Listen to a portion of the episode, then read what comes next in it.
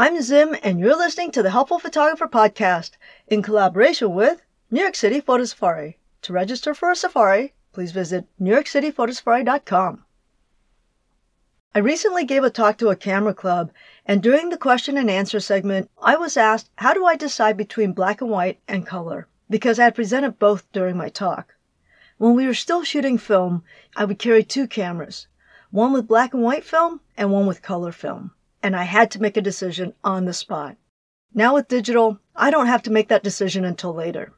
Although the decision making process is similar, when it happens has changed. The example that came to mind during the talk was when I had to photograph a small local factory that employed physically and mentally challenged people.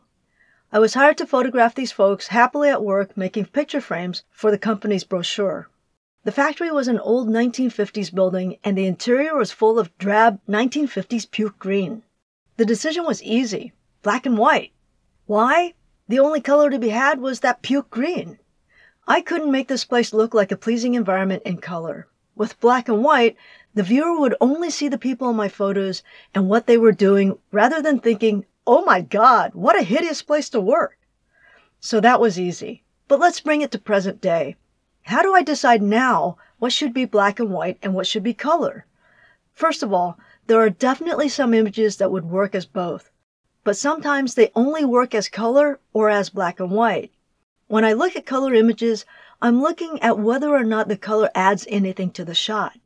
Does it help to bring context or vibrance into the image or does it take away from the image? One of the things I've been asked to shoot lately have been baby photos. Yes, I know, baby photos.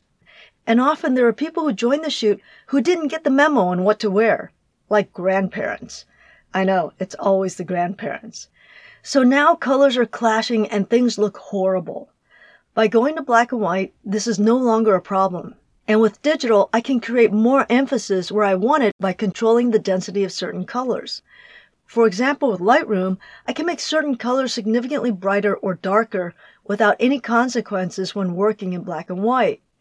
So by going to black and white, I'm controlling that clash of colors. Another example is this. I recently photographed a surprise engagement for a couple in Times Square. It could be argued that Times Square is an unholy mess when it comes to colors and textures.